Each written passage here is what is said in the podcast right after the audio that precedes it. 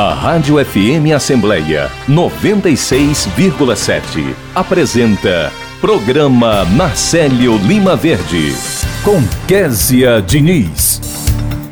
E no programa desta terça-feira a gente conversa com a integrante do Conselho Nacional dos Direitos Humanos, Virgínia Berriel, a conselheira dá detalhes sobre a parceria com a plataforma Desca nas visitas à cidade de Santa Quitéria, no interior do Ceará, o trabalho acompanha o projeto de mineração de urânio e fosfato a céu aberto. O repórter Silvio Augusto antecipa os destaques que ocorrem na Assembleia. No quadro Conversando, a gente se entende, a gente conversa com a coordenadora do Núcleo de Mediação de Conflitos da Assembleia Legislativa, Raíssa Pontes, que fala sobre locação por temporada do bem imóvel residencial. Tem entrevista com a coordenadora de imunização da Secretaria Municipal de Saúde de Fortaleza, Vanessa Soldatelli, que fala sobre a vacinação antirrábica para profissionais da área animal. A gente conversa também com a terceira secretária da mesa diretora da Assembleia Legislativa, a deputada Érica Morim. O Senado analisa projeto que obriga planos de saúde a cobrir tratamentos não previstos pela Agência Nacional de Saúde Suplementar. E o repórter Cláudio Teran antecipa o que está por vir na agenda da Assembleia Legislativa desta semana. Olá, eu sou Kézia Diniz e o programa Narcélio Lima Verde da sua Rádio FM Assembleia está no ar. O programa é exibido de terça a quinta-feira e nós seguimos juntos até às 9 horas da manhã. Lembre-se de enviar algum comentário ou sugestão para o programa. Basta você adicionar o nosso WhatsApp. Nosso número é 859-8201-4848. Você pode ainda acompanhar o programa por meio do aplicativo Rádio FM Assembleia, disponível para celulares Android. Já para quem tem iPhone, é possível ouvir pelo aplicativo Rádiosnet. Escute a FM Assembleia ao vivo também no site da Assembleia Legislativa do Ceará. Você pode ainda acompanhar o programa Narcélio Lima Verde em vídeo no YouTube da Alesse. E eu agradeço a você desde já pela companhia. Entrevista. Agora 8 horas e 10 minutos e o Conselho Nacional dos Direitos Humanos e Plataforma de Direitos Humanos Desca Brasil visitam a cidade de Santa Quitéria a partir de amanhã para verificar eventuais violações de direitos humanos decorrentes de projeto de exploração mineral na cidade. Sobre esse assunto, a a gente conversa com a conselheira do Conselho Nacional dos Direitos Humanos, Virgínia Berriel, a quem eu agradeço muito pela participação. Virgínia, muito bom dia, seja muito bem-vinda ao nosso programa. Obrigada, Késia Diniz, bom dia para você, bom dia a todos os ouvintes da Rádio FM Assembleia. É, quero agradecer e é um prazer estar aqui com vocês é, no programa e será com toda certeza é um prazer é, visitar é, nesta missão que é tão importante, é, não apenas a Fazenda é, Itataia, mas também conversar e escutar a população atingida. Virginia, é conta pra gente quais, quais as principais denúncias, né? Quais demandas chegaram até o conselho? O que é que vocês devem acompanhar nessa visita?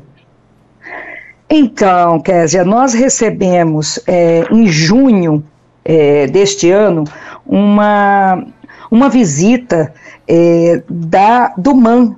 O MAN é o Movimento pela Soberania Popular na Mineração, não só o MAN, mas outras entidades compareceram ao Conselho trazendo uma série de denúncias é, com relação a esta usina de urânio e fosfato é, em Santa Quitéria, na fazenda Itataia, que, é, em princípio, segundo todas as pesquisas do MAN, esta, é, esta jazida, não é, e, e, nos parece que é um pouco a céu aberto, trará é, grandes transtornos à população. Né? O impacto, ele, é, pelas pesquisas, pelas informações é, que, que nós temos, ele é gigantesco. Então, em junho mesmo, o Conselho Nacional dos Direitos Humanos expediu a recomendação número 20, na qual recomenda ao IBAMA a suspensão do licenciamento ambiental do projeto de Santa Quitéria devido à inobservância do procedimento de consulta e consentimento prévio porque é, naquela região, além da, de povos indígenas, tem os quilombolas, as comunidades tradicionais que efetivamente serão afetadas. Os impactos não é, serão é, grandes a essa, a essa população. E pela Convenção 169 da OIT, essas populações elas teriam que ter sido ouvidas previamente. Isto é, não aconteceu. Então, o Conselho pediu é, a suspensão é, desse, desse processo todo da, da, da usina.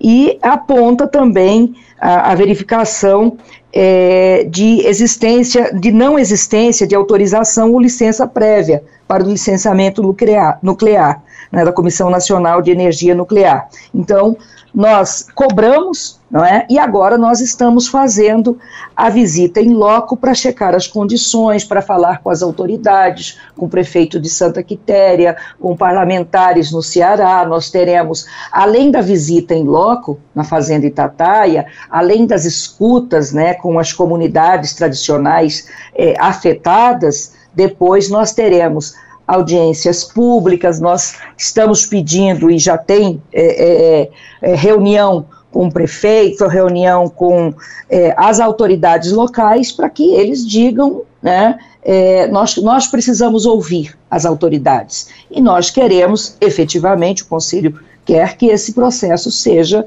interrompido, né, porque ele, a, a, a partir dele haverá uma um, um grande comprometimento. Para vocês terem ideia, é, são 156 comunidades rurais, 30 territórios de povos e de comunidades tradicionais, dentre elas são cinco etnias indígenas, com impacto ah, aproximadamente em 4,2 milhões de pessoas que poderão ser potencialmente atingidas direto e indiretamente. Então, é muita é, é muita gente que poderá ser atingido se esse processo é, for continuado, ou seja, nós precisamos interromper, ouvir essas comunidades é, para não causar mais nenhum tipo de transtorno à população local. Uhum.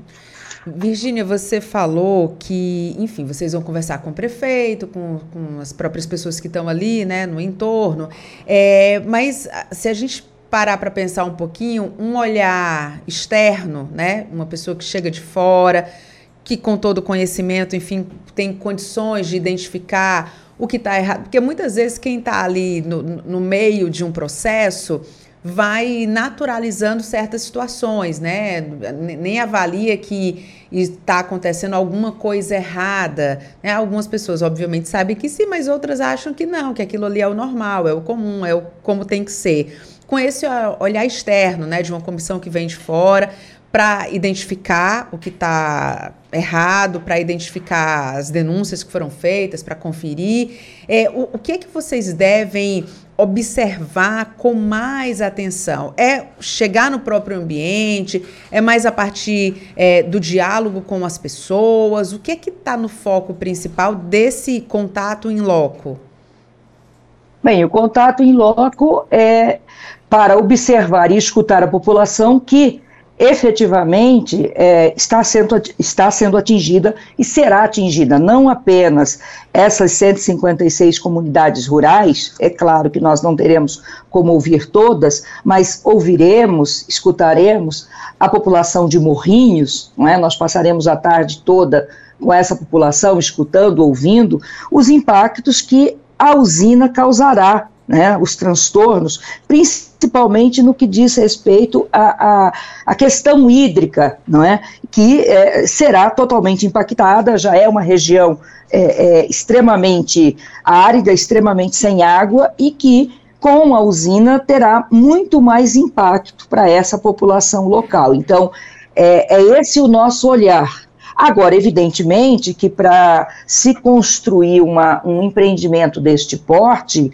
é, é, necessário que se tenha as licenças, é necessário que se é, é, é fale com essas populações, porque existe uma convenção que, né, internacional do, da qual o Brasil é signatário, e essas populações elas não foram ouvidas, elas não foram escutadas, então não tem licenciamento é, para isso. E, e para você ter uma ideia, Késia, o interesse é, nessa exploração mineral, na, na jazida de Santa Quitéria, existe pelo menos desde a década de 1980, né, com a promessa é, é, é, de lucros né, grandes né, no fornecimento de, de fertilizantes para o setor agropecuário, combustível a usinas nucleares, mas até hoje não foi feito nenhuma, nenhuma, é, nenhum processo, né, Agora, sem licenciamento, agora sem ouvir as comunidades, a, a, a usina inicia esse processo de, de, é, é, né, de transformação aí do urânio, não é? e também o fosfato, que é, é extremamente nocivo à população, inclusive é, é, no que diz respeito à radiação, a doenças a essa população. Então, nós precisamos é, que as autoridades não só as autoridades locais, né, mas também nacionais, se manifestem é, com relação a isso. Por que, que é, é tem um empreendimento que é, é vai, que está fazendo todo esse processo sem que tenha é, tido as, os licenciamentos prévios, sem que tenha tido os consentimentos? Isso, isso realmente não existe, né? não deveria existir, mas, obviamente, diante do cenário é, que nós estamos é, passando de grandes omissões, né, e, e isso pode ser é, uma, um, terrível para não só para a população de Santa Quitéria, mas como dissemos, são várias comunidades que serão afetadas. Não é uma região apenas, né? 156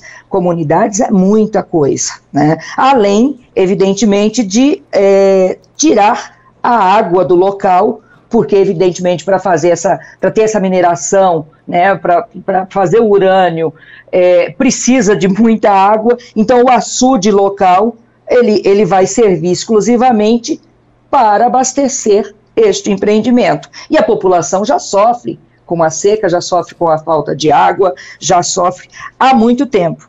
E certamente sofrerá ainda mais. Então, o, o Conselho entende que é uma infração gigantesca, não é?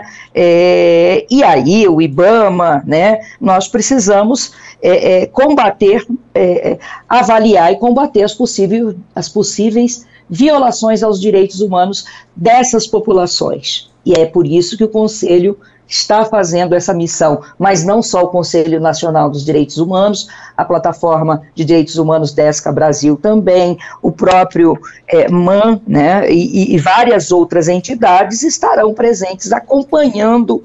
É, técnicos também estarão nos acompanhando nesta ida, não só para verificar as condições é, é, Ita, na fazenda Itataia, mas também conversando com essas populações e também participando é, da audiência pública é, com né, as autoridades no Ceará. Então é isso, eu acho que esse, esse é um processo que ele é feito conjuntamente, não é, não é apenas o Conselho Nacional dos Direitos Humanos. Evidentemente que o Conselho é a entidade máxima é, em defesa dos direitos humanos e ele está indo com outras é, é, pessoas, além, é claro, da, da, da, minha presença como conselheira, integrante da mesa diretora, nós teremos também é, é outros conselheiros, o Carlos, Carlos Vilhena, que é nosso conselheiro, nós teremos também o Everaldo Patriota, nós teremos é, também da, pela plataforma Desca o Guilherme Zagalo, então são pessoas que nos acompanharão neste processo, além de técnicos técnicas e a população local. É, Virgínia, para a gente finalizar aqui a, a, a nossa conversa, é, essa missão, ela vai durar quantos dias? É um dia inteiro? Como é que é o cronograma dessa passagem é, do Conselho, de todos os representantes da missão por Santa Quitéria?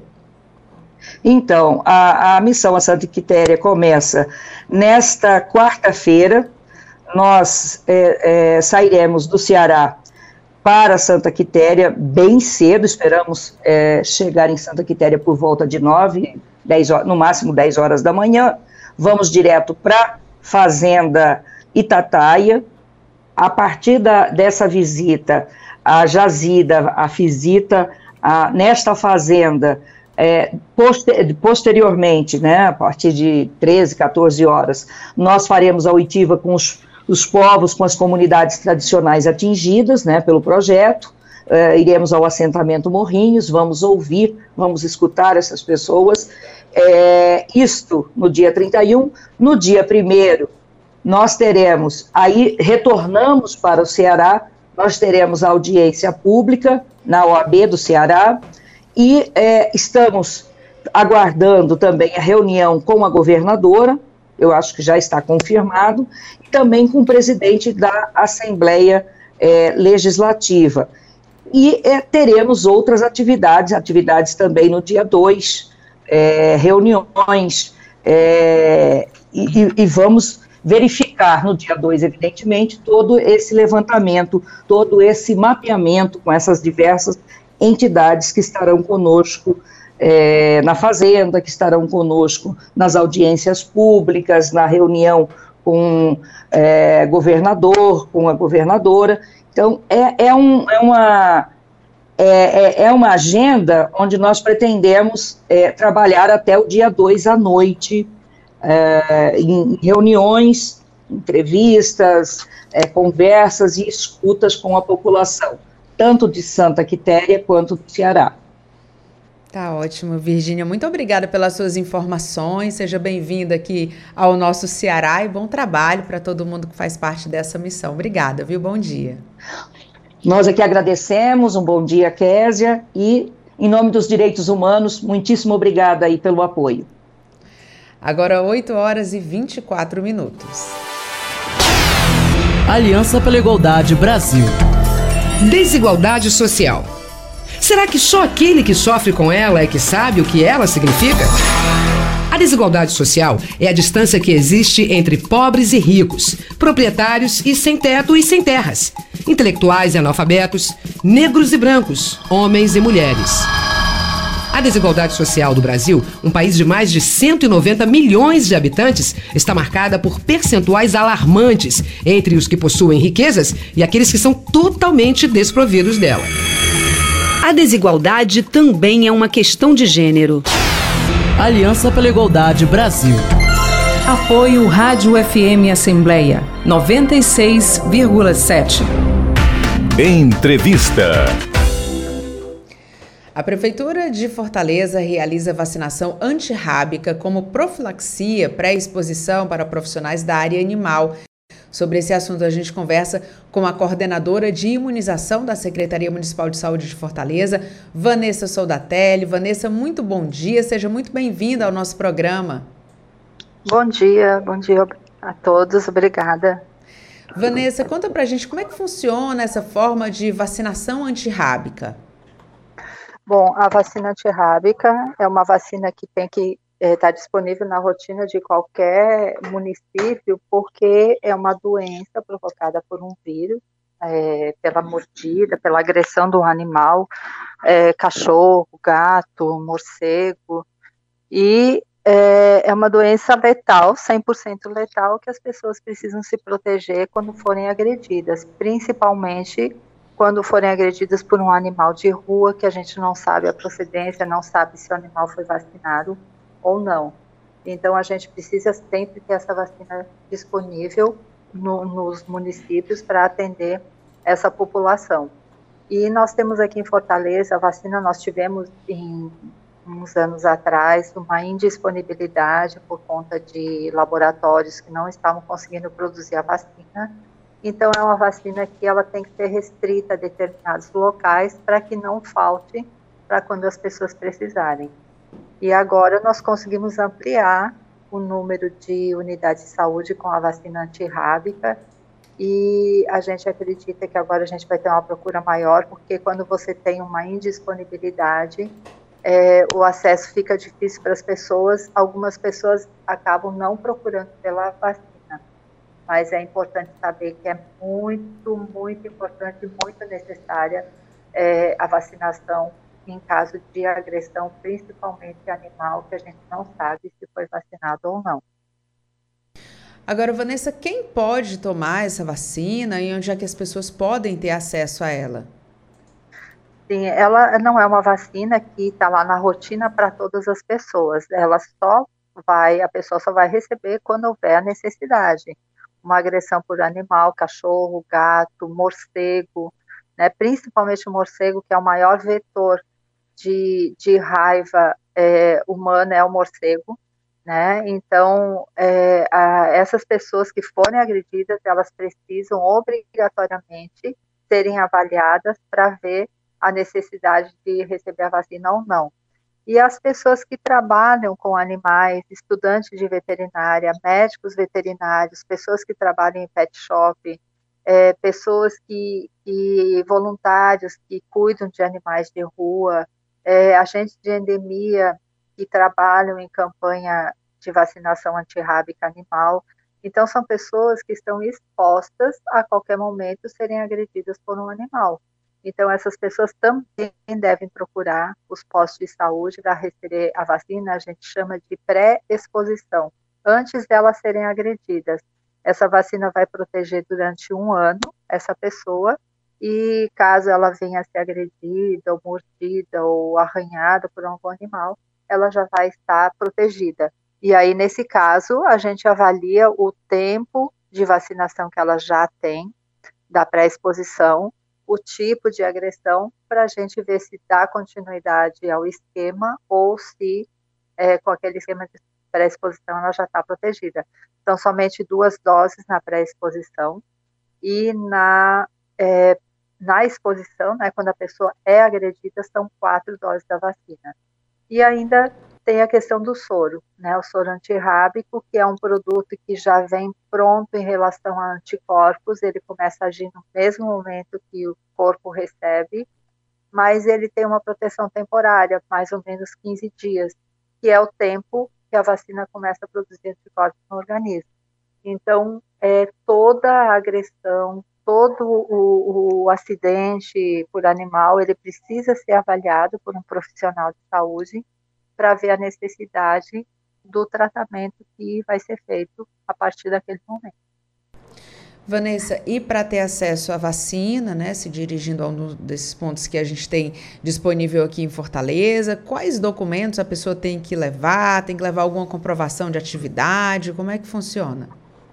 Não, a pessoa só vai para o posto de saúde se ela não tiver nenhum documento, ela vá para o posto de saúde de qualquer forma, porque é uma vacina que precisa, a pessoa precisa receber, então ela independe de, de qualquer outra coisa. Mas é importante sim a pessoa ter sua identidade, ter um, um documento que, que para se fazer um cadastro no prontuário eletrônico ou para verificar o prontuário eletrônico, né? Sim, é importante ter o documento, mas de qualquer forma, a pessoa foi agredida na rua por um animal, está andando de moto, o cachorro morde, está passando na rua, o gato arranha, é, tem que procurar uma unidade de saúde para fazer a avaliação do ferimento, do tipo de exposição, para ver a necessidade ou não de vacinação. Tem alguns locais, como as extremidades, são os pés, as mãos, a face, que são locais que a gente considera de maior gravidade para esse tipo de, de acidente. Então, tem, tem várias questões que a gente precisa avaliar, então o importante é que a pessoa procure uma unidade de saúde. Os carteiros também estão tão bem expostos né, a agressões por animais, quando abre um portão, quando está passando na frente de uma casa. Então, é, todos esses acidentes precisam ser avaliados para a gente ver a necessidade. Então, basta ir no posto de saúde, o posto de saúde que recebe aquela pessoa faz a notificação. Se naquele posto não tiver a vacina, encaminha para uma unidade de saúde mais próxima. E se, for se houver necessidade do soro antirrábico, encaminha para o Hospital São José, que é o único local atualmente que tem o soro antirrábico em Fortaleza. Vanessa, quero aproveitar aqui a sua, a sua presença no nosso programa, né? Você como coordenadora de imunização da Secretaria Municipal de Saúde aqui de Fortaleza e queria falar sobre uma outra vacinação também que é a vacinação contra a polio, né, que a gente, no comecinho do mês de agosto, a gente viu o início da, da campanha, toda uma mobilização contra a polio, é, também a multivacinação de crianças e adolescentes. Eu queria que você contasse para a gente um pouquinho como é que está essa vacinação. É, nós iniciamos essa campanha no dia 8 de agosto, fizemos um dia de mobilização, que é o Dia Nacional, dia 20 de agosto, e ela vai até 9 de setembro. É uma campanha muito importante devido à situação atual de todos os países no mundo inteiro em relação às coberturas vacinais. É uma, é uma estratégia de vacinar todas as crianças nessa faixa etária de 1 a 4 anos de idade que já tenham recebido as doses da vacina contra a polio, só que a, a vacina é inativada, porque nós temos duas vacinas contra a, a poliomielite, e é, proteger essas crianças e evitar que a doença retorne para os países que já eliminaram a doença muitos anos atrás e que estão atualmente correndo o risco de retorno da doença. Uhum. Então, é, nós tivemos até agora em torno de 30 mil crianças vacinadas. É um número muito bom devido à situação que a gente vem, vem tendo desde 2021 de baixas coberturas vacinais. Mas nós temos muitas crianças mais nessa faixa etária que precisam receber essa vacina, precisam receber essa dose extra de proteção. Então, a campanha vai até dia 9 de setembro ainda, e é muito importante que os pais levem suas crianças para receber essa vacinação. As equipes de saúde da família estão indo para as escolas e para as creches também para vacinar essas crianças, então é preciso que os pais autorizem que mandem as crianças para a escola com o cartãozinho de vacina para que a gente possa dar essas gotinhas extras de proteção. E também a campanha de multivacinação, que é para crianças de zero até adolescentes menores de 15 anos de idade para atualização de cartão de vacina. Então, qualquer momento de campanha de vacina, de, de atualização de vacina, é importante que os pais atendam esse chamado e levem seus filhos para o posto de saúde para receber as vacinas. São elas que protegem, que evitam as doenças, e é o que a gente tem que fazer: é, é vacinar para prevenir e não adoecer para tratar. Vanessa, para a gente encerrar aqui o nosso bate-papo, a gente falou muito nos meses anteriores sobre a vacinação contra a Covid-19, né? Sempre naquela expectativa de agendamento, depois da liberação das doses de reforço. Hoje, com a doença é, tendo aí os seus números cada vez né, reduzidos, número de mortes também em queda cada vez mais, a gente tirou um pouco, né, no jargão jornalístico, a gente disse que a gente tirou um pouco da pauta essa questão da vacinação, mas a vacinação continua acontecendo, as doses de reforço continuam sendo aplicadas. Eu queria que você falasse para a gente sobre como é que está a movimentação hoje e se a prefeitura acha necessário reforçar esse apelo para quem ainda não tomou a vacina para que procure um dos pontos de vacinação. Sim, é muito importante é, você tocar nesse assunto, porque a vacinação continua assim nos pontos de vacinação e mais ou menos 70 postos de saúde também tem a vacina disponível. E hoje, para crianças a partir de 3 anos de idade, então, é, quase toda a população. A gente sabe que já alguns laboratórios já submeteram a Anvisa para crianças a partir de seis meses também. Então, isso é maravilhoso, porque quando você protege uma população, você deixa a outra população desprotegida, o vírus, ele se é, desloca para aquela outra população que está mais desprotegida. Então, a vacina continua, a doença continua cometendo pessoas, e tem pessoas em estado grave ainda, internadas em hospitais. Então, é muito importante que as pessoas continuem fazendo seus esquemas, que completem o esquema vacinal com as quatro doses e que levem as suas crianças também para vacinar. É, o Anvisa já já não já não exige mais o, o, intervalo de 15 dias entre uma vacina e a vacina de Covid. Então, no momento que for vacinar contra polio ou atualizar cartão de vacina, já pode fazer também a vacina do Covid nas suas crianças. Mas é importante, sim, a gente precisa continuar vacinando e precisa principalmente completar o ciclo, que atualmente é de quatro doses. Tá ótimo, Vanessa. Muito obrigada pela sua participação. Vanessa, que é coordenadora de imunização da Secretaria Municipal de Saúde de Fortaleza. Muito obrigada e muito bom dia. Obrigada a vocês também. Bom dia. Agora 8 horas e 37 minutos. Cuidar da saúde faz bem a você. Alguns cuidados são necessários na prevenção da raiva. Evite tocar em animais estranhos, feridos e doentes. Evite separar animais que estejam brigando. Não entre em grutas ou furnas. E não toque em qualquer tipo de morcego, vivo ou morto. Também não crie, de forma alguma, animais silvestres. Aconselhamento profissional: o melhor remédio. Uma campanha da Câmara dos Deputados. Apoio Rádio FM Assembleia 96,7. Conversando, a gente se entende. E no quadro de hoje, a coordenadora do Centro de Mediação e Gestão de Conflitos da Assembleia, Raíssa Pontes, explica o uso do bem imóvel residencial para fins de locação por temporada. Primeiro quero agradecer a presença da Raíssa aqui no nosso estúdio, no programa Narcélio Lima Verde. Raíssa, seja muito bem-vinda, muito bom dia para você. Bom dia, obrigada por essa oportunidade. Para mim é sempre um prazer estar aqui com vocês. Bom dia a todos. Bom dia, Raíssa. Conta para a gente quais os principais conflitos têm chegado ao centro de mediação nos casos em que se aluga a residência por temporada. Bom, é, Nesses casos imobiliários, nós temos uma alta demanda. Mas, para falar a verdade, nós nunca recebemos esse tipo de locação, que seja uma locação por temporada. Porque esses tipos de contratos de negócios jurídicos, geralmente, ele tem uma. Ele é bem peculiar, né? O contrato por aluguel por temporada, ele tem um prazo máximo de 90 dias.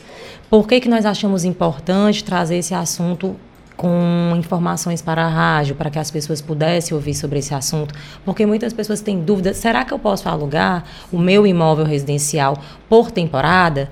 Como eu posso fazer isso? Será que é permitido? O condomínio permite? Então, assim, são algumas dúvidas que surgem às vezes e a gente vai criando os insights para trazer o assunto para a rádio e poder realmente colaborar com as pessoas acerca das suas dúvidas. nesse momento, né, Raíssa, que, enfim, as pessoas estão precisando de dinheiro e as pessoas ficam pensando como é que podem ganhar esse dinheirinho. Obviamente, quem tem um imóvel deve colocar ali entre as possibilidades essa de um aluguel por temporada. E aí eu queria que você contasse para a gente, é possível, não é? O que é que a pessoa tem que, tem que se preparar antes, tem que consultar condomínio, como é que funciona? Bom, é, é, importante, primeiramente, que eu sou dona de um imóvel, sou proprietária de um imóvel residencial, vamos supor que seja um apartamento, né? E tem outros condôminos ali naquele condomínio. O mais importante que eu tenho que observar antes de alugar o meu imóvel residencial por temporada é se a convenção de condomínio do meu condomínio permite esse tipo de destinação. Porque a locação por temporada geralmente é como? A pessoa loca o imóvel para fins realmente de moradia temporária, seja para um curso, um trabalho, férias, um tratamento médico, somente e apenas por no máximo 90 dias. Então, é, é uma alta rotatividade, você já pensou. Não, alugo meu imóvel residencial, alugo meu apartamento, dentro do meu condomínio que tem outros, vamos supor, 80 apartamentos, e eu alugo para quatro pessoas diferentes ou quatro famílias diferentes durante o ano, porque só é, são 90 dias de prazo máximo, então são três meses. Então, alta rotatividade naquele, naquele imóvel. É sempre locando. E às vezes a pessoa que aluga para esse tipo de, de trabalho, de curso ou de férias, lazer, ele, eles têm o quê? Outros tipos de visão naquele imóvel. Eles não estão no imóvel para realmente residir como os outros condôminos, mas para ou, ou para uma festa, ou para receber pessoas, ou usa o, o, espaço de lazer do condomínio de outra forma que não deve ser usado. Então, assim, a pessoa que for locar o seu imóvel residencial por temporada, primeiro, tem que olhar se a convenção do condomínio permite. Permitindo esse, esse tipo de destinação, locando a pessoa por temporada, ela tem que observar algumas diretrizes da própria lei do inquilinato, que é a Lei 8.000 24591, os artigos que regem a alocação por temporada é o 48 ao 50. Lá tem algumas observações, como o prazo, como é que funciona, quais são os tipos, vamos supor. Ah, não, posso alugar por temporada para pessoas que vai fazer um tratamento médico, para pessoa que vai fazer um curso e algumas outras realmente assim, características importantes para que a pessoa possa se resguardar. É muito importante também que eu traga aqui, porque a gente tem tido muitos casos assim lá no centro muitas pessoas estão fechando locação de imóvel residencial de boca. não estão fazendo o contrato formal. E até mesmo, não, tenho o contrato formal, mas não assinei ainda. Né? Não, não assinei, mas ou já recebi a chave, ou já estou aqui negociando. Algumas imobiliárias caracterizam que já tem o contrato de boca, né? Antes de fechar, realmente formalizar aquele negócio jurídico. Então, assim, é importante que as pessoas observem que até mesmo nessa questão da locação por temporada, ou outro tipo de locação, que é necessário e muito importante que haja um contrato. Porque naquele contrato é que vão existir o que? As cláusulas que regem aquela relação que foi criada entre o locador, que é quem loca o imóvel, e o locatário, que é a pessoa que está, né, é, é, o inquilino, né, que está locando o imóvel. Então é bem importante a gente trazer essas características e essas observações para que as pessoas fiquem atentas. Eu acho que o mais importante, assim, eu consegui colocar na minha fala nesse momento. Raíssa, é, no caso, a pessoa vai olhar lá a convenção do condomínio. Digamos que não tem nada dizendo que não pode mas também não tem dizendo que pode. Mas se tem que não pode, quer dizer, se não tem que não pode, então pode. Olha que É, essa pergunta é bem, é bem peculiar. Assim, é, fica subentendido que pode, porque não tem dizendo que não pode, né? Mas assim, se não está é, proibido, não está proibido, então obviamente a pessoa pensa não, então eu posso, não tem na convenção de condomínio, acredito que eu posso utilizar esse tipo de locação por temporada. Mas ainda assim, acho que é importante o condomínio contatar a administração do condomínio, o síndico, conversar, porque realmente esse tipo de locação por temporada é muito peculiar. E, inclusive, eu acho até importante eu trazer aqui, porque muitas pessoas estavam colocando, tem pessoas que fazem isso, né, até, colocam seu imóvel residencial, é, seja pela questão do tamanho do apartamento, a localização do apartamento, é, colocam naqueles sites como Airbnb, né, e acabam locando esse imóvel para pessoas e tendo essa alta rotatividade nesse imóvel. Locação por temporada. É, hoje, é importante que eu traga isso aqui, o Superior Tribunal de Justiça, né, no ano passado, teve uma decisão bem clara com relação a isso. Se na convenção do condomínio tiver que não pode e a pessoa fizer esse tipo de locação, seja por uma plataforma digital como o Airbnb, que é muito conhecida, né, é, é, proibido. Ela não pode estar alocando dessa forma, por temporada. Porque não só por causa da alta, alta rotatividade, ou por outras características que realmente trariam algum constrangimento aos condôminos pela questão mesmo da moradia, né? Mas também porque a convenção de condomínio coloca que não pode. Então, se, se a convenção coloca que não pode, não pode. Se não coloca nada, fica subentendido que pode. Mas é importante que a pessoa, pelo bom senso, realmente venha conversar. É uma questão tão delicada porque as jurisprudências não são unânimes, que são as decisões dos tribunais, com relação a esse tema. Porque tem a questão do direito de propriedade. Aí entra no direito de propriedade, é um assunto até um pouco mais entra no direito de propriedade, depois entra no, na questão do, do, da, da convenção de condomínio, que vai é, é, é, poder realmente trazer algum tipo de insegurança, algum tipo de constrangimento para aqueles outros moradores daquele, daquele condomínio. Então, assim, são questões mesmo que têm que ser observadas caso a caso. Mas, em regra mesmo, é que se na convenção de condomínio não tem, Pode, já que fica subentendido. Mas eu acho que é importante que a pessoa tenha um pouco de bom senso e possa conversar né, com o síndico, com a administração do condomínio, antes de realmente fazer essa alocação e trazer realmente alguma insegurança para o condomínio que a pessoa possivelmente tem essa propriedade. Agora, no, no, no outro, né, olhando aqui para o outro lado, né, os outros moradores é, que se sentirem, enfim, ou inseguros, ou chateados, ou incomodados com essa constante locação. É, eles podem também se reunir, né, ter um, uma reunião, chamar o síndico e fazer uma reunião para tomar uma decisão em votação, obviamente, se vai permitir ou se não vai permitir? Sim, sim, acredito que seria até o ideal, porque quando o próprio condômino, eu sou proprietário do imóvel e eu quero fazer essa locação por temporada, na convenção de condomínio não tem que não pode. O ideal, pelo bom senso, como eu falei, é que ele conversasse síndico com o administrador. E que se ele quiser que possa ou que não possa, enfim, ele chame para uma assembleia extraordinária e as pessoas possam fazer essa reunião e votar realmente para ver qual vai ser essa destinação do condomínio. E aí sim alterar a convenção de condomínio se realmente não estiver dizendo que não, que não pode, né? Uhum. No caso. Então, assim, acredito que é super possível que os condôminos que se sintam constrangidos, incomodados, chamem o síndico, a administração, se reúnam e possam realmente fazer essa votação e ter um diálogo com relação a essa situação que muitas vezes, me colocando aqui um pouco no lugar, pode ser constrangedora, mas depende muito da situação.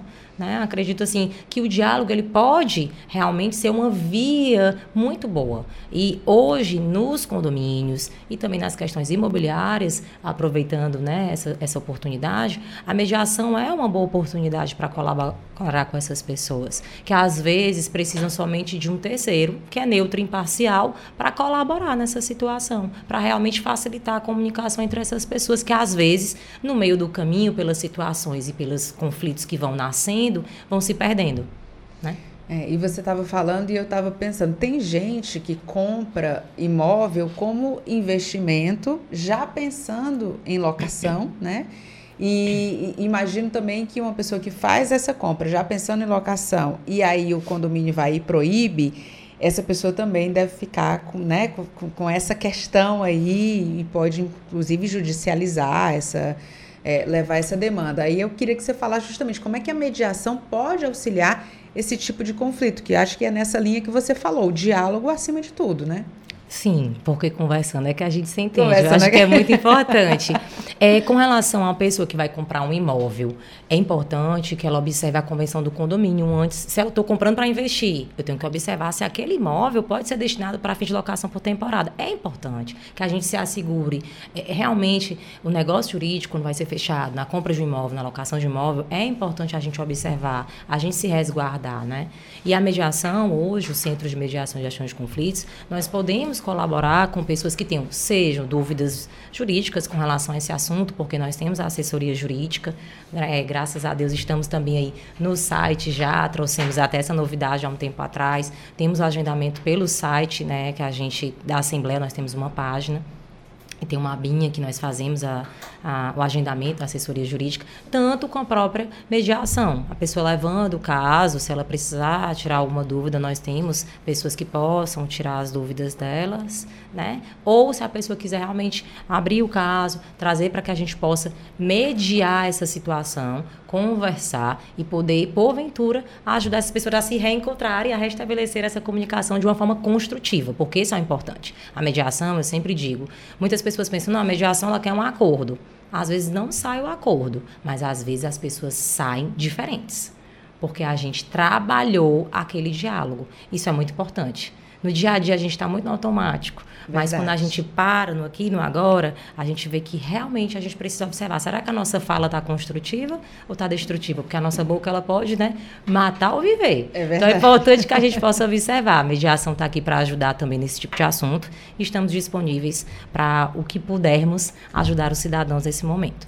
Raíssa, vocês estão disponíveis? Como é que a pessoa pode ter acesso? Vamos dar esse recado final aqui. Pronto. Presencialmente, obviamente, nós ficamos na Avenida Pontes Vieira, 2300, quarto andar, sala 305. Estamos prontos para receber. Quem quiser pode vir até aqui, anexo 3, é, próximo à própria sede da Assembleia Legislativa do Estado do Ceará. Nossos telefones são 21 80 6513 ou 21 80 65 14. Temos e-mails também, não sei se fica um pouco complicado de falar aqui na rádio, mas na nossa página da Assembleia, no próprio site da Assembleia, tem nossos e-mails, nossos telefones e lá tem duas abinhas que são nossas novidades para o agendamento do atendimento presencial, que é a triagem que a gente realmente faz do caso para receber para mediação e o agendamento da assessoria jurídica presencial.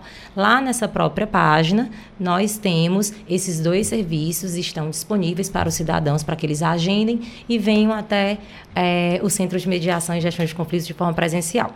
Porque é conversando que a gente se entende, né? Isso mesmo. Raíssa, muito obrigada pela sua participação e muito bom dia. Obrigada, bom dia a todos.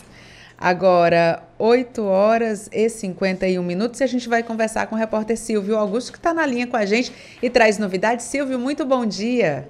Bom dia, Kézia. Bom dia a todos a Coordenadoria de Desenvolvimento Institucional da Assembleia Legislativa está promovendo a etapa de treinamento dos procedimentos do Departamento de Saúde e Assistência Social da Casa.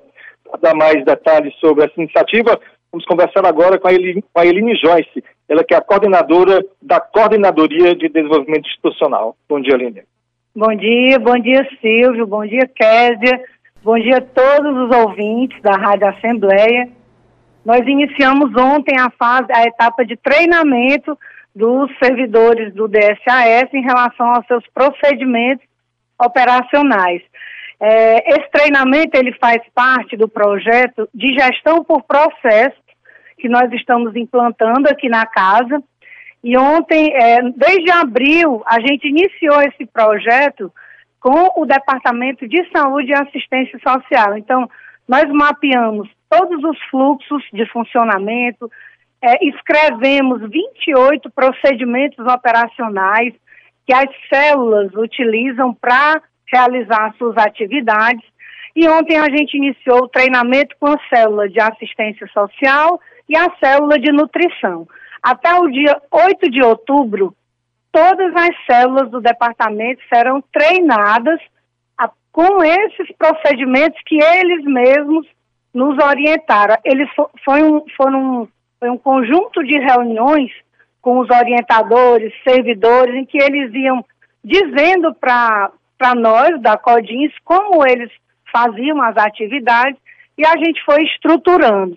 O objetivo maior desse trabalho é identificar ali possíveis rupturas durante o processo das atividades, melhorar as atividades, né? Então, para isso também a gente faz um link com a Coordenadoria de Tecnologia da Informação, que, tá, é, que tem um sistema onde todos os servidores que fazem atendimento utilizam esse sistema, os fluxos eles têm que estar casados com o que o sistema diz, para que todo mundo, tanto de forma física como dentro do sistema, trabalhe coordenadamente, né?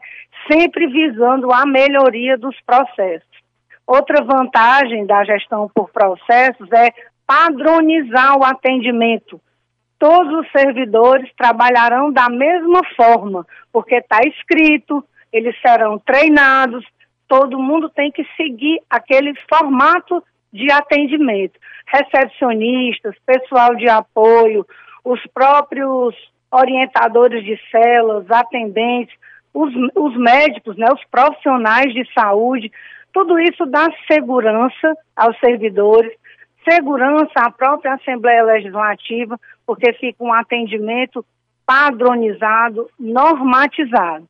Então, até o dia 8 de outubro, a gente entende que vai concluir os treinamentos e aí eles vão começar de fato a implantação.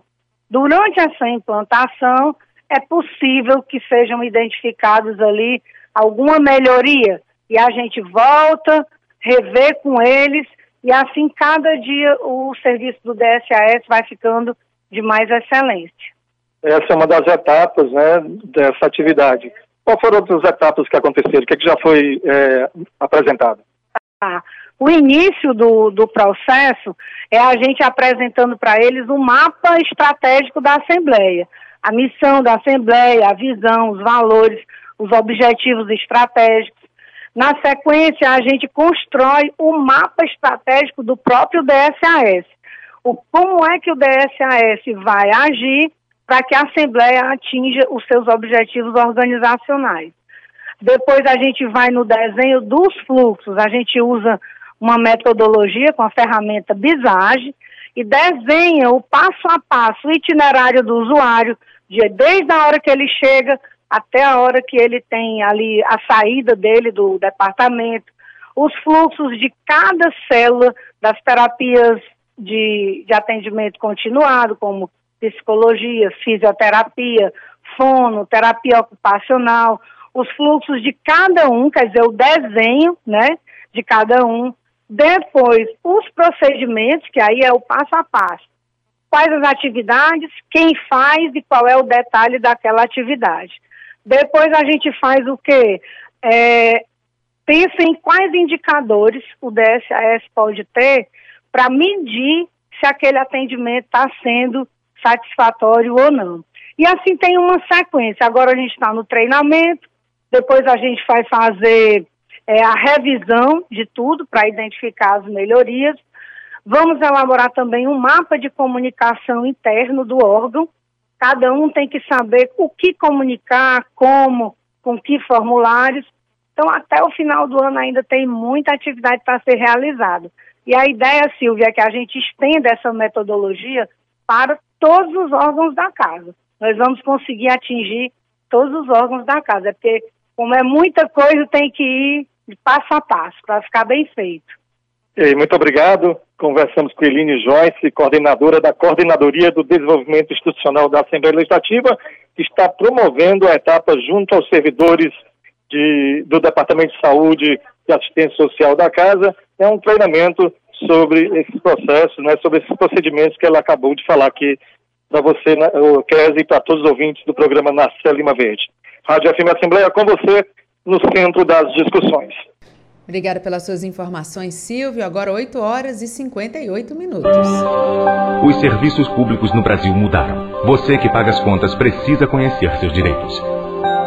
Ter os serviços de luz, água e telefone sem interrupção e com tarifas módicas. Ser indenizado quando o serviço for mal prestado. Parcelar suas dívidas quando não puder pagar. Receber uma conta bem explicada. Para garantir os seus direitos, conte com o IDEC. Consumidor bem informado nunca é lesado. Apoio Rádio FM Assembleia 96,7. Entrevista. O Senado aprovou a proposta que obriga os planos de saúde a cobrirem tratamentos e exames não previstos na lista da Agência Nacional da Saúde Suplementar. E sobre esse assunto a gente conversa com a terceira secretária da mesa diretora da Assembleia Legislativa, a deputada Érica Amorim, que vem acompanhando todo esse processo. Deputada, muito bom dia, seja muito bem-vinda ao nosso programa. Olá, Kézia, olá a todos os ouvintes. Um prazer grande falar com vocês novamente. Nossa alegria sempre, deputada, conversar com a senhora. Eu queria começar falando sobre a aprovação dessa matéria no Senado. Ela contempla a demanda dos usuários, é, das mães também, que tinham ali filhos é, que precisavam de alguns, alguns serviços, alguns medicamentos, alguns exames. Está contemplado dentro dessa aprovação? Olha, Kézia, a gente fica precisa registrar da nossa alegria pela aprovação, né? É, você acompanhou, nós aí na Assembleia promovemos audiência pública para debater sobre esse tema e demonstrar nossa preocupação com relação ao rol taxativo, né?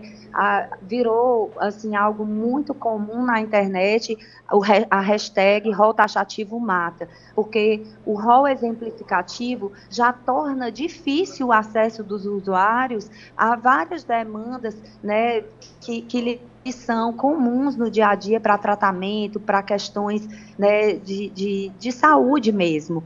E o rol taxativo tornaria isso muito mais difícil. Dessa forma, foi muito importante esse posicionamento do Congresso, né, o Senado ter feito essa aprovação e a gente espera que haja a sanção por parte do presidente para que possa, de fato, estabelecer aí esse parâmetro importante de que o rol exemplificativo ele, embora né, ainda dificulte o acesso, porque eu vou dar um exemplo porque que eu digo isso.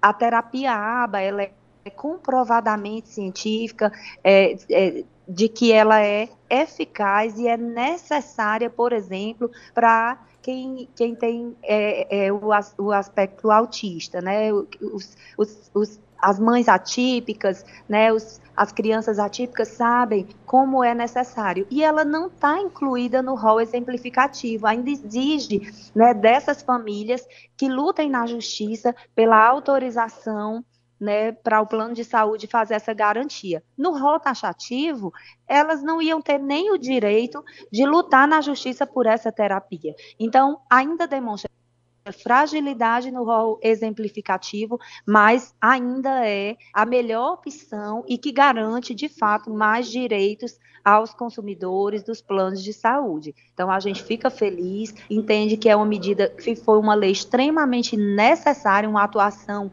importante do Congresso e do Senado, e agora a gente vai aguardar a sanção para que realmente possa reverter aí é, é, essa votação, né, do STJ com relação ao rol taxativo.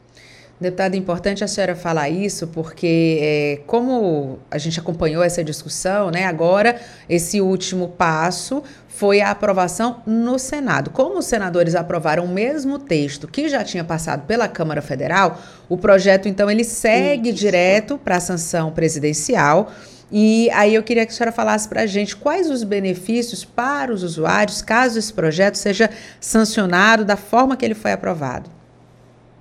Olha, Kézia, os todos os procedimentos que contemplam, que são contemplados no rol exemplificativo, eles servirão como base, mas também, né, os que já têm, né, pelo, pelos, pelo conselho, é, aprovação e o entendimento da eficácia e também por alguma entidade né, de nível internacional, eles também deverão ser contemplados. Então, dessa forma, trará uma condição muito mais favorável aos usuários de plano, uma condição de mais segurança, especialmente para as mães atípicas, para as famílias que lidam com as doenças raras e que o fator tempo faz toda a diferença.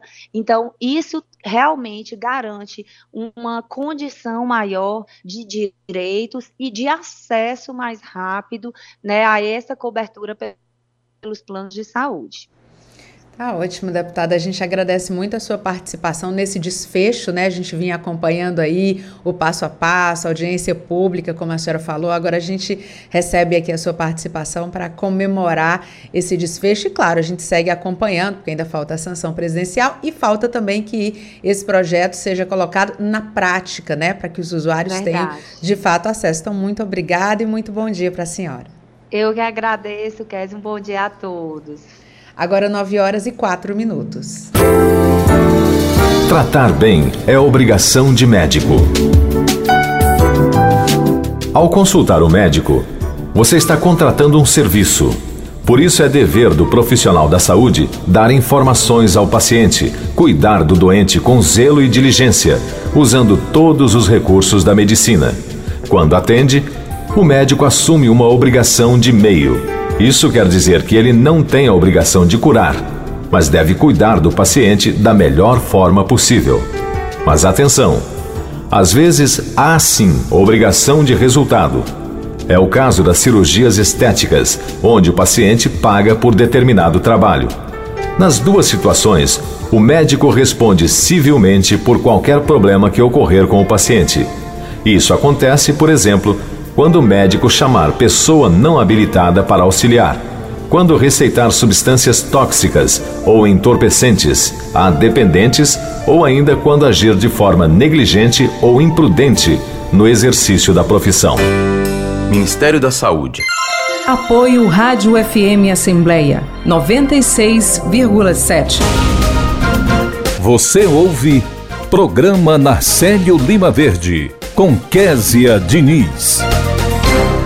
Agora 9 horas e 5 minutos e a gente vai conversar com o repórter Cláudio Teran, que está na linha com a gente. Cláudio Teran, muito bom dia. Muito bom dia, Késia Diniz. Bom dia a você, bom dia ao amigo ouvinte da nossa FM Assembleia. Cláudio Teran, o que é que você antecipa das discussões da agenda da casa para essa semana? Késia Diniz, nós temos três eventos importantes hoje no dia a dia da Assembleia Legislativa. A Assembleia vai realizar às 18 horas, no plenário 13 de maio, uma sessão solene em homenagem ao Dia do Médico Veterinário. Esse trabalho, essa audiência pública, foi solicitada pelo deputado Leonardo Pinheiro, que ele também é médico. Importante salientar que no mesmo, na mesma solenidade também vai ser homenageado o Dia Mundial do Protetor dos animais. Esse requerimento, de autoria do deputado Leonardo Pinheiro, ele é da bancada do Partido Progressistas. Nós vamos ter também uma audiência pública na tarde de hoje que vai debater a situação das instituições de longa permanência de idosos no Estado. Esse debate foi pedido pela Comissão de Direitos Humanos e Cidadania, que tem à frente o deputado estadual Renato Roseno. E a partir das duas horas da tarde, nós vamos ter uma reunião, mais uma reunião da Comissão de Constituição, Justiça e Redação da Assembleia. Na oportunidade, propostas das senhoras e dos senhores deputados serão debatidas. Por exemplo, o deputado David Raimundão, que é da bancada do MDB, ele tem um projeto 307/2021 que cria a obrigatoriedade de os síndicos e administradores condominiais de comunicar aos órgãos de segurança ocorrências de violências praticadas contra crianças, adolescentes, mulheres, idosos e animais domésticos. O que, que o deputado justifica? O ambiente condominial é muito fechado e muitas vezes tem problemas que acontecem nessa área e dessa monta, né, envolvendo violências, que ficam ali intramuros no condomínio e nem sempre são, é, a notificação nem sempre chega às autoridades. A partir daí, a proposta do deputado é de que os síndicos administradores condominiais fiquem obrigados a comunicar aos órgãos de segurança quando acontecerem eventuais ocorrências, portanto, aí de violências praticadas contra crianças, adolescentes, mulheres, idosos e animais domésticos no âmbito condominial. O deputado Sérgio Aguiar que é da bancada do PDT, também tem uma proposta de 200, a número 220/2022, que institui o programa de estímulo à implantação das tecnologias de conectividade móvel do Estado para viabilizar a chegada da tecnologia de quinta geração, ou seja, o 5G. O deputado disse, inclusive, em entrevista à FM Assembleia, que acredita que entre outubro e novembro essa tecnologia 5G vai chegar em Fortaleza. E a partir daí haverá uma expansão gradativa que vai atingir os municípios da região metropolitana e, e por via de consequência, em todo o estado. O deputado acredita que até 2026 o 5G vai abranger todo o território cearense. E se assim for, nós vamos ter uma internet, pelo menos essa é a promessa da tecnologia, uma internet até cinco vezes mais rápida que a internet que temos atualmente. Essa reunião da CCJ está programada para as 14 horas, ela vai ser no formato presencial e híbrido, e tem à frente a CCJ o deputado estadual Romeu Aldigueri Kézia Diniz. Muito bem, Cláudio Terão, obrigada pelas suas informações, muito bom dia e até amanhã. Até o próximo programa. E nós chegamos ao final do programa Narcélio Lima Verde de hoje. Recebemos a integrante do Conselho Nacional dos Direitos Humanos, Virgínia Berriel, que falou sobre visita à cidade de Santa Quitéria para avaliar projeto de mineração de urânio e fosfato a céu aberto. A coordenadora de imunização da Secretaria Municipal de Saúde de Fortaleza, Vanessa Soldatelli, falou sobre a vacinação antirrábica para profissionais da área animal a terceira secretária da mesa diretora da Assembleia Legislativa, a deputada Érica Amorim, detalhou a ampliação dos atendimentos dos planos de saúde para além do rol da ANS. O repórter Silvio Augusto trouxe os destaques que acontecem na Assembleia e o repórter Cláudio Teran antecipou discussões da agenda da casa. Obrigada por nos acompanhar juntinho do rádio. Para você que nos acompanha nas redes sociais, a produção também está sendo veiculada no YouTube e no Facebook da Assembleia Legislativa. Também estamos em podcast. Você pode nos encontrar nas principais plataformas de áudio, como Spotify, Deezer, Apple Podcasts e Google Podcasts. Basta procurar Rádio FM Assembleia e se inscrever. Além de mim, Kézia Diniz, a equipe do programa Narcélio Lima Verde reúne na coordenação Tarciana Campos, na produção Laiana Vasconcelos, repórteres Silvio Augusto e Cláudio Teran, direção de vídeo Rodrigo Lima, operação multimídia César Moreira, a coordenação de programação é de Ronaldo César. Rafael Luiz Azevedo é o gerente geral da Rádio FM Assembleia. E para participar do nosso programa, enviando algum comentário ou sugestão, anote o número do nosso WhatsApp: 859-8201-4848. Obrigada a você que nos escuta pela audiência. O programa Narcélio Lima Verde volta amanhã. Até lá. Tchau.